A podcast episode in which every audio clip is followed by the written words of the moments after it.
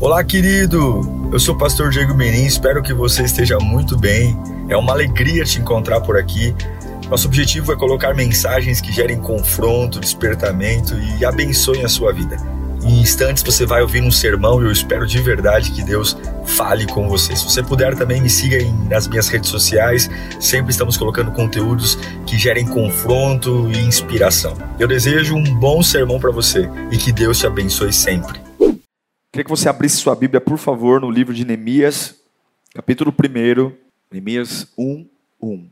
Palavras de Neemias, filho de Acalias, no mês de Quisleu, no vigésimo ano, enquanto eu estava na cidade de Suzã.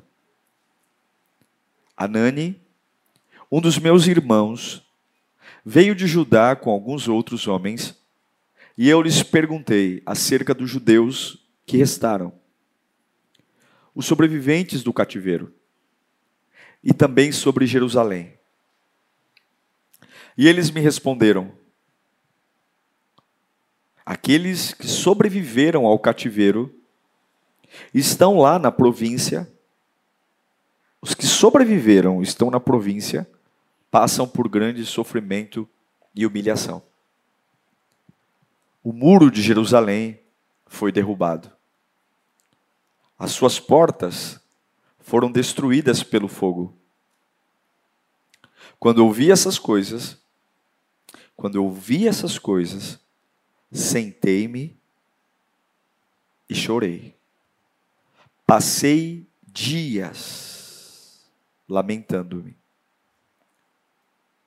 Quando eu essas coisas, sentei-me e chorei. Passei dias lamentando-me, jejuando e orando ao Deus dos céus. Se olha um homem da envergadura de Neemias, reconhecer que passou dias chorando e se lamentando, se um homem como esse passou por isso, chorou, imagine a gente. É ou não é? Não é pecado ser gente. É ou não é? Vamos orar. Senhor, fala conosco nessa noite. Esse povo enfrentou chuva, ainda numa época festiva, mas escolheram vir para a tua casa hoje escolheram vir aqui, Senhor. Escolheram sentar aqui e te ouvir. Temos centenas de pessoas conectadas pela internet também assistindo essa, essa reunião. E que a tua palavra alcance o endereço necessário para trazer libertação, cura e vida. É o que eu te peço em nome de Jesus. Tem duas palavras que se parecem muito, mas são muito diferentes na sua estrutura. Por exemplo, a palavra começar e a palavra recomeçar. Quando a gente olha para essas duas palavras de uma forma rápida, dá a impressão que as duas coisas se parecem, mas não, não se parecem. As sensações, a estrutura de um começo é muito diferente de um recomeço. Dá a sensação que é quase igual, mas não é, não tem nada a ver. O começo ele vem pelo glamour do novo. O começo vem pelo cheiro novo. O começo vem quando a nossa mente viaja nas possibilidades de todos os sucessos, ganhos.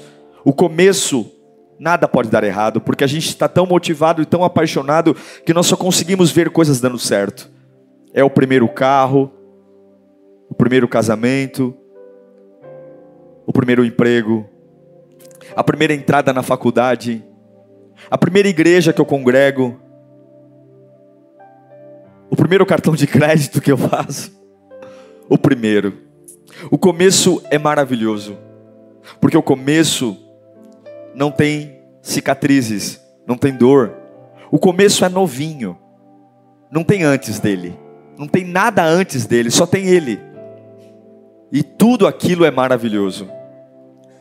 Mas o recomeço, o recomeço vem deixando para trás um defunto. Você só recomeça porque algo deu errado. Não há necessidade de recomeçar se tudo dá certo. Quando se opta por um recomeço, há uma certeza: antes dele há uma morte. Ou uma morte de um relacionamento, ou uma morte financeira, ou uma morte física, mas todo recomeço ele já começa com uma informação. O que está antes dele deu errado. O que aconteceu antes dele deu errado. E isso é um problema. Uma coisa é você entrar numa piscina a primeira vez. Uma outra coisa é você entrar numa piscina depois de ter passado por um afogamento. E a pessoa disser para você assim: dá pé, dá pé, vem, confia em mim. Mas a sua cabeça só tem a última informação que você entrou na piscina e quase morreu afogado. Por mais que todo mundo esteja dizendo para você, dá pé, confia, segura, tá com boia, mas a sua cabeça está sempre dizendo, não confie, não confie. Me lembro, alguns meses atrás, estávamos numa piscina e minha filha, muito espivitada, gosta de nadar, mas ela tirou as boias do braço e tem uma prainha na piscina e ela pulou na parte mais funda e nós não percebemos. E a minha sobrinha falou: Gente, a Júlia está sem boia. E quando eu olhei, ela estava se debruçando debaixo d'água. E eu tirei ela com tudo, e o coração já vem, a cabeça já vem. E por esse final de semana estávamos também lá e, e eu toda hora estava lá olhando minha esposa dizendo: Júlia está com a boia, Júlia está com a boia, Júlia está. O pessoal falou: cala a boca, meu. Não... A Júlia está com a boia porque ela voltou para um lugar onde a última experiência que nós tivemos foi um susto. O recomeço ele parte do princípio de que algo deu errado. É como uma pessoa que está tendo agora aqui numa loja de imóveis porque perdeu tudo numa enchente. Já viu pessoas que perdem tudo numa enchente? Alagam a casa? Ou alguém que venceu uma enfermidade dura, difícil, câncer, por exemplo, o médico falou: olha, está na fase da remissão, passou. E daqui a pouquinho você volta ao hospital, faz um ultrassom em outro lugar, o médico fala: olha, sinto em te dizer, eu acho que de novo é um tumorzinho. Aí você fala: meu Deus, Recomeçar é difícil demais. Recomeçar não é para poucos. Porque é muito mais fácil você não recomeçar do que recomeçar. É muito mais fácil você abrir mão do que recomeçar. Porque a experiência do erro, por mais que a gente bata no peito e diga assim: "Ah, pastor, eu aguento", é difícil. Recomeçar não é para qualquer um não. Ah, eu recomeço, não é fácil recomeçar. É fácil recomeçar? É fácil você olhar para trás, puxar a ficha e ver um falecimento falar, eu vou tentar de novo na mesma, na mesma situação. Não é fácil. Recomeçar é um problema. Qual foi o começo da relação de Deus com o homem? Não foi o Éden? Não foi? O que, que tem no Éden? Árvore, fruta, Adão, Eva. Qual foi o recomeço de Deus com o homem? Não foi Jesus? Tinha algum jardim para Jesus estar? Tinha o quê? Cruz. O começo foi no Éden, e o recomeço? Foi na cruz, porque o recomeço é pancada. Recomeçar não é para qualquer um, não. E não é acha que gente frouxa recomeça, não recomeça. A Bíblia diz, nesse texto que li para você, por conta da desobediência, o povo de Deus foi levado cativo para a Babilônia. Nabucodonosor destruiu Jerusalém destruiu os muros, destruiu tudo. Uma cidade que era modelo, a cidade de Deus, destruída. Destruída por conta do pecado, enfim. Eles ficam em cativeiro por 70 anos. Passam-se 150 anos. E agora, lá na Pérsia, a Nani vai encontrar Neemias e, vai, e Neemias pergunta: "E aí, como é que estão tá meus conterrâneos? Como é que estão meus antepassados?" Como é, aí a Nani falou: oh, "Neemias, os que não morreram estão passando por grande sofrimento e destruição. Ou seja, quem não morreu, está para morrer. E a Bíblia diz que Neemias olha para essa situação, porque é isso que sente quem quer recomeçar. Quem quer recomeçar não sente alegria, quem quer recomeçar sente medo. Ai, pastor, eu estou tão feliz porque eu quero recomeçar. Você não quer recomeçar, não. Porque quando você quer recomeçar algo para valer, o que você sente é vontade de chorar.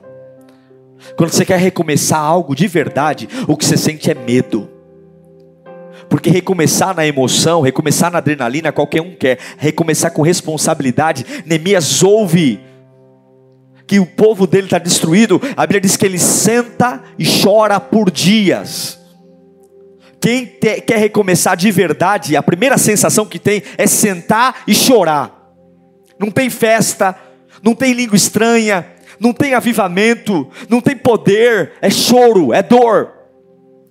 A difícil decisão de um recomeço começa com tristeza, angústia, porque isso é contrário ao que eu quero. Recomeçar é doído. Neemias senta e chora, porque ele sabe que tem que fazer alguma coisa, mas ele sabe que é duro olhar para algo que está no chão. É mais fácil fazer cara de paisagem e fingir que o problema não é para mim do que enfrentar. Recomeço é choro. E talvez muitos de nós não recomeçamos ainda, porque ainda não aprendemos a chorar pelo que caiu. Muitos estão vivendo uma fase de espera, esperando força, porque nós ainda não aprendemos a chorar. Estamos buscando alegria para recomeçar, força para recomeçar. Você aprende a recomeçar sentando e chorando e dizendo para Deus: Isso tem valor para mim, isso me importa, isso faz falta, faz falta. Faz falta ter uma pessoa do meu lado, faz falta não trabalhar na minha área, faz falta não estar na igreja, faz falta. Recomeço não vem de propaganda, recomeço vem de sentar e chorar e dizer: Deus, isso me faz falta. O que ele ouviu? Quem está vivo está sofrendo. A resposta de Anani para Neemias trouxe uma reviravolta tão grande que ele perdeu o desejo de viver um momento sem que ele não pudesse recomeçar. Quando você perde alguma coisa, o que, que você sente? Quando você perde alguma coisa, como é que você reage? Quando alguma coisa que é sua ali é tirada, ou quando alguém vem propagandear que algo que é seu está no chão, qual é o sentimento? Como é que historicamente na vida você lida com as suas perdas? Ao longo da tua trajetória, quando algo lhe é tirado, como é que você reage? Você supera fácil? Você passa por cima e recomeça ou começa? Porque se você começar sempre, você nunca vai ser respeitado por ninguém. Porque o respeito não está em quem começa, o respeito está em quem termina. O respeito está naquele que consegue dizer: Eu já tentei, mas eu vou recomeçar de onde eu parei, eu vou erguer esses muros. Eu não sei o porquê que Deus te trouxe aqui hoje. Eu não sei o que você está enfrentando, mas essa palavra tem endereço. 2020 para muitas pessoas aqui não vai ser um ano de começo. 2020 para muitas pessoas vai ser um ano de recomeço. Você tem um defunto antes de você.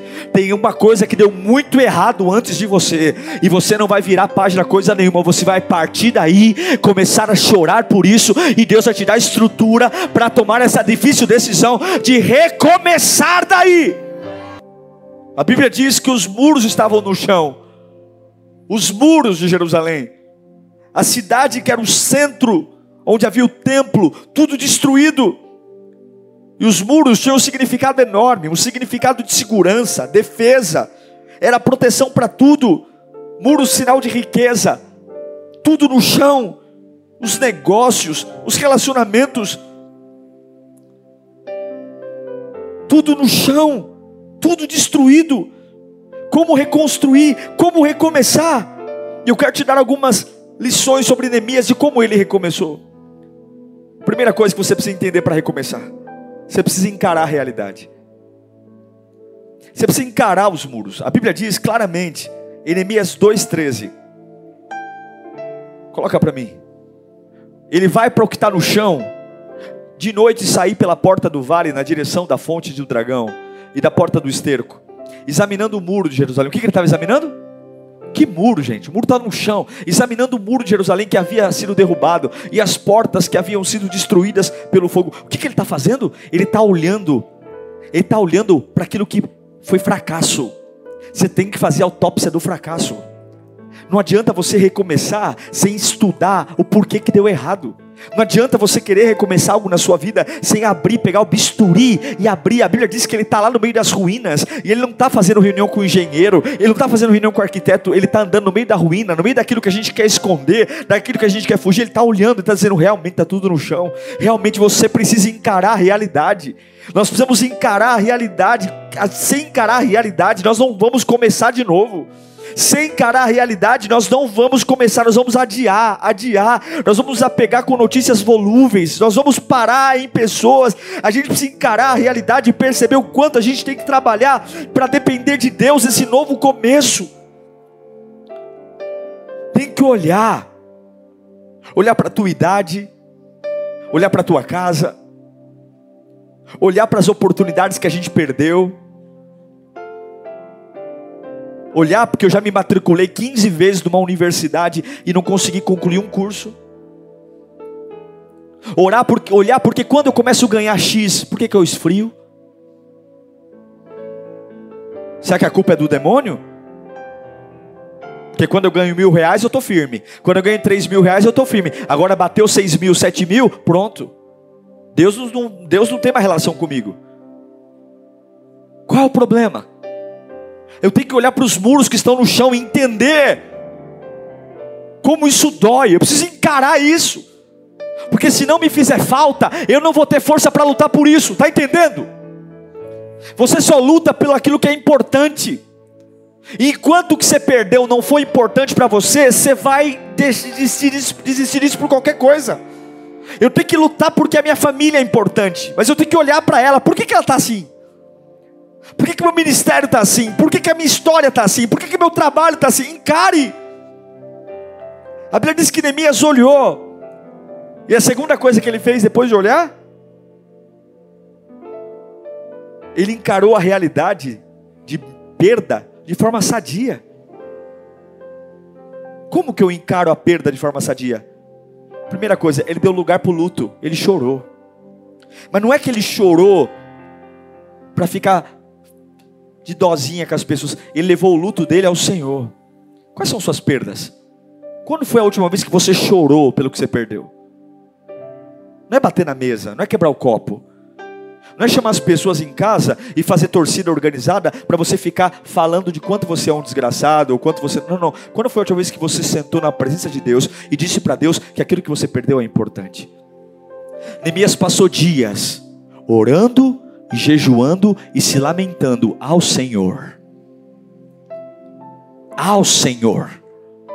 Não é fazendo a cabeça dos outros e o ouvido dos outros de pinico não é deixando a tua família louca porque você está desequilibrado. Quem, tá, quem está preparado para lidar com o meu desequilíbrio é o Senhor, não é teu pai, não é tua mãe. Quem está preparado para lidar com a nossa loucura é o Senhor Jesus.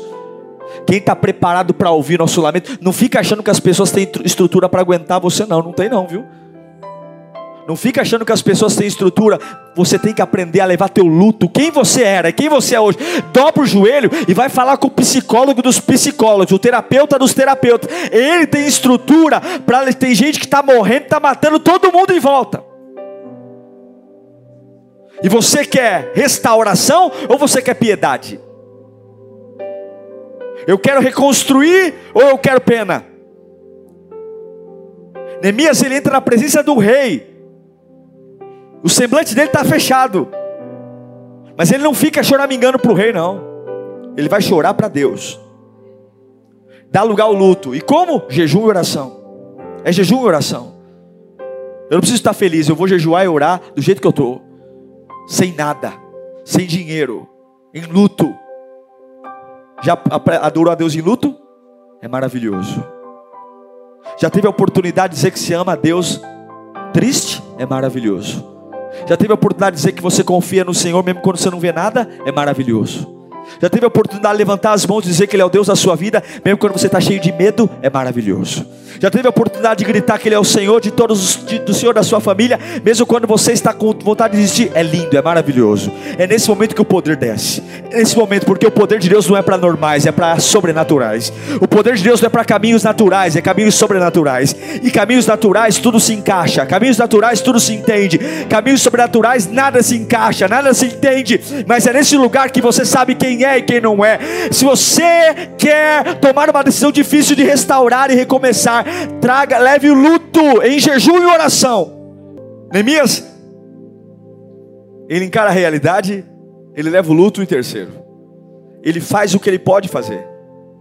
Ele é um copeiro, ele não tem dinheiro, ele não tem apoio, ele não tem nada. E esse é o problema, a preguiça de achar que Deus vai fazer tudo.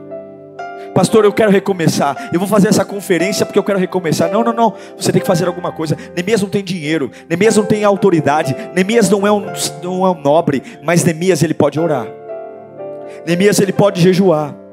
Neemias ele pode falar com o rei. Neemias ele pode fazer muitas coisas. Neemias ele pode ser íntegro num processo de dor. Tem muitas coisas que você não pode fazer, mas tem coisas que eu e você podemos fazer. E Deus nunca vai nos cobrar pelo que a gente não pode, Ele sempre vai nos cobrar pelo que a gente pode. E sabe essa cama que a gente deita, sentindo o pior dos homens? Você pode hoje dar um tchau para ela, dizer que eu vou fazer alguma coisa. Eu não tenho autoridade para pôr essa cidade em pé, mas eu posso fazer alguma coisa. Não há ninguém aqui que seja improdutivo diante daquilo que Deus colocou na sua mão. Todos nós podemos fazer algo. Neemias não pode convencer o rei, mas ele pode falar com o rei. Neemias não pode mandar em Deus, mas ele pode orar. Neemias não pode mudar a história dos muros do chão, mas ele pode se colocar como uma ferramenta para que Deus levante os muros. Você pode fazer alguma coisa. Eu quero declarar que toda paralisia que o diabo plantou na sua vida, toda inércia, essa sensação de que alguém vai fazer algo por mim, ninguém vai fazer nada por você, não, meu irmão. Ninguém vai fazer nada por você, não, minha irmã. Ninguém vai ter compaixão de você. Se você não se erguer, você vai morrer à míngua. Fica esperando caridade humana porque ela não vem. Não fica esperando o abraço humano porque ele não vem. O quem ama você é Jesus Cristo. E hoje ele me trouxe aqui para dizer: é hora de você fazer a tua parte para liberar a minha, diz o Senhor. Entregue ao Senhor o que você pode fazer. Entregue. Quer riqueza? Aprenda a honrar o salário mínimo que você ganha. Quer um namorado decente? Uma namorada decente? Aprenda a honrar teu pai e tua mãe. Vai honrar teu pai e tua mãe. Vai plantar na vida deles. E Deus vai te dar pessoas decentes. Quer ser empresário? Sucesso? Aprenda a honrar Deus com essas trufas que você vende aí. Aprenda. Faz o que você pode. Porque depois que Deus vê que você faz o que você pode, Ele faz o que você não pode. E Deus não faz o que você não pode antes de você fazer o que pode. Eu faço o que posso e Deus faz o que eu não posso. Neemias não podia ter recursos, é Deus que podia. Neemias não tinha como não ser capturado pelo caminho, era Deus que o protegia. Neemias não tinha como ter ousadia para encarar essa realidade, foi Deus que deu, mas ele colocou oportunidades para Deus gerar nele recursos e ferramentas. Neemias encarou a realidade. Neemias ele levou o luto de forma sadia. Neemias ele fez o que estava ao seu alcance e Neemias exercitou a fé. A fé. Eu queria gastar dois minutinhos nisso. Fé. Fala comigo, fé. A fé não é uma sensação. A fé é uma decisão. A Bíblia diz que a boca fala do que o coração está, e tem hora que o nosso coração não tem nada, não é assim? Mas a Bíblia dá uma dica que o coração e a boca estão conectados. Um passa para o outro. E uma das coisas que eu aprendi é que quando meu coração está vazio, eu posso encher meu coração com aquilo que sai da minha boca. Tem hora que não tem nada bom para sair do meu coração, mas eu posso colocar coisas boas na minha boca. E tem uma coisa linda: você não controla o que sente, mas controla o que fala. Eu não consigo apertar um botão e arrancar a tristeza, a angústia, mas eu consigo controlar o que sai da minha boca. Então tem horas que o meu coração está vazio, mas eu posso encher a minha boca dizendo: Eu confio no Senhor, eu confio no Senhor.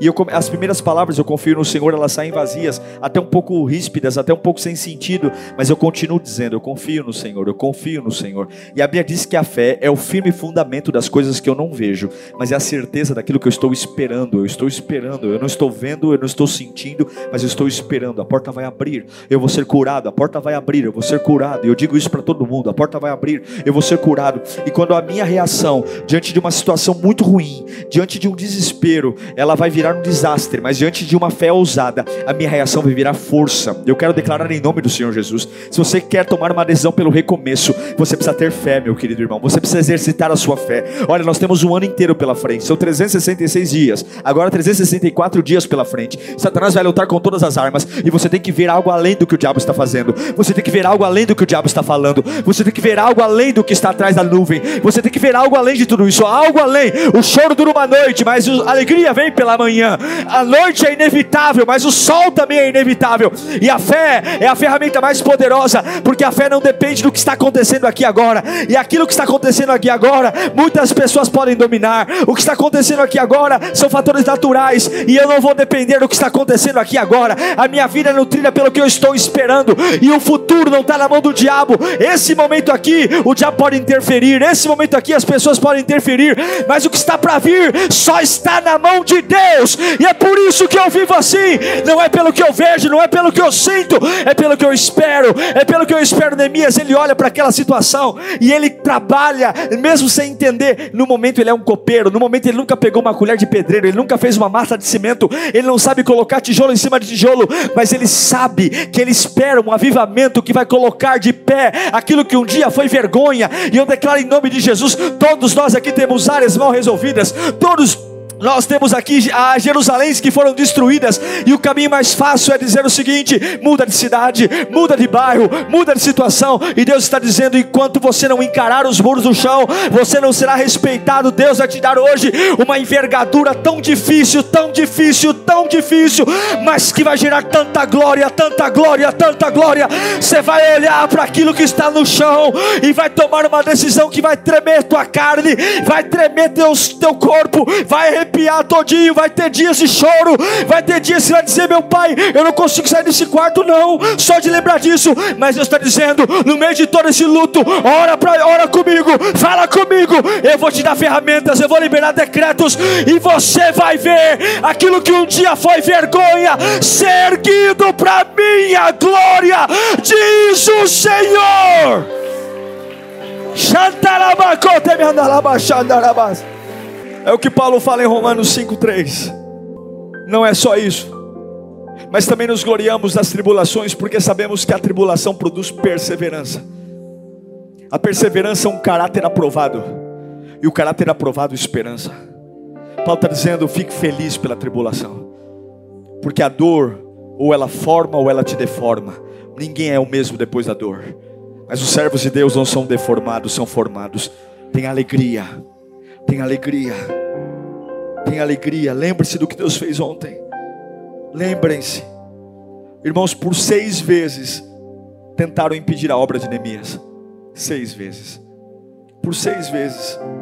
O que Neemias estava fazendo trouxe ciúme. Porque Satanás, ele não te odeia quando os muros estão no chão. Satanás te odeia quando você quer mexer os entulhos. E algumas pessoas inocentes dizem: Nossa, pastor, foi só eu começar a servir a Deus que parece que tudo piorou. É lógico, você está mexendo em áreas que não eram para ser mexidas. Você está querendo colocar de pé aquilo que estava decretado no inferno para ficar no chão. Você está mexendo em tijolos que não eram mais para serem mexidos. Você está sendo odiado. Neemias enfrentou ciúme, inveja, obstáculos. E eu quero dizer para você que só o foco em Deus vai fazer você ter envergadura para tomar a difícil decisão de continuar recomeçando. E eu declaro que 2020 será um ano de muitos recomeços aqui. Nós amamos os começos, mas vai ser um ano de muitos recomeços. Muitas pessoas aqui já vão começar a entrar em luto a partir de hoje. Já vão voltar para casa chorando a partir de hoje já vão entrar em crise dentro da sua alma de hoje. Não, Senhor, não, vai. Vai entrar em luto a partir de hoje. Vai, vai aprender a acordar de madrugada sem sono. E vai começar a dizer: Senhor, eu vou jejuar essa semana. Eu vou porque não tem cheiro de novo, Senhor. Você vai tomar essa difícil decisão. Mas Deus te chamou para pôr esse muro de pé. Não é o João, não é a Maria. É você.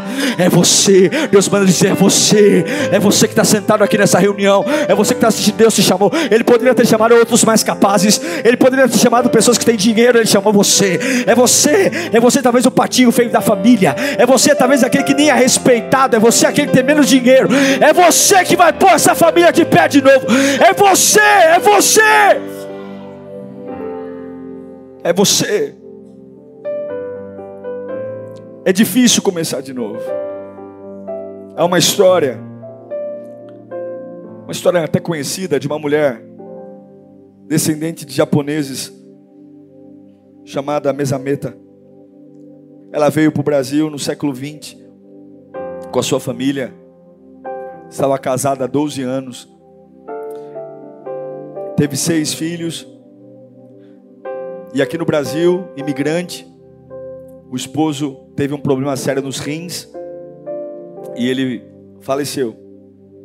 E seis meses antes do marido falecer, Mesameta e o esposo tiveram um encontro com Cristo. Aceitaram a Jesus como Salvador. E depois da morte do marido, a família de Mesameta, a família do esposo, financeiramente iria abraçá-los. E a família colocou ela numa encruzilhada, era uma família budista. Uma família budista. E eles disseram para Mesameta o seguinte: Olha, a gente vai cuidar de você, recursos financeiros, não vai ser um problema, pagar a escola para seus filhos, enfim, mas você precisa abandonar o cristianismo e seguir o budismo. E colocam ela numa encruzilhada, dizendo: Olha, ou você escolhe seguir nossa religião e você vai ter todo o nosso suporte financeiro, ou se você quiser seguir teu Cristo, você não conta com a gente. É difícil, não é? E ela escolheu Jesus. Ela tem 34 anos de idade, ela vai para a cidade de Andradina, interior de São Paulo. Viúva, com 34 anos, seis filhos, a filha mais velha com 11 anos e o mais novo com 8 meses, e ela vai viver sozinha. Ela vai recomeçar sozinha. Ela começou uma vida nova em Andradina, mas Deus cuidou dela. Todas as filhas dela aceitaram Jesus na adolescência, todas estudaram, se formaram, estudaram no exterior. E quando a última filha saiu de casa para estudar, a mesameta pediu a Deus que agora era a vez dela de servir a Deus integralmente. E ela se tornou missionária da Igreja Batista lá no Rio de Janeiro. Das seis filhas dela, seis se casaram com pastores. Das seis filhas, cinco são pastoras. Tudo porque ela escolheu o caminho mais difícil. Se você entender que Deus te ama, não escolha o caminho, escolha Deus. Porque caminhos nas mãos de Deus são apenas caminhos. Eu sei que tem pessoas aqui que estão com conflitos na alma. E Deus está dizendo para você hoje: isso tem endereço. Eu estou esperando você tomar a difícil decisão de recomeçar. Eu estou esperando você tomar a difícil decisão de recomeçar. E eu sei o que tem atrás disso. Eu sei o quanto deu errado. Mas eu estou te chamando hoje, dia 2 de janeiro de 2020, para trazer o luto de novo no seu coração e tomar a difícil decisão de recomeçar. Porque eu vou arrancar glória da sua vida, diz o Senhor.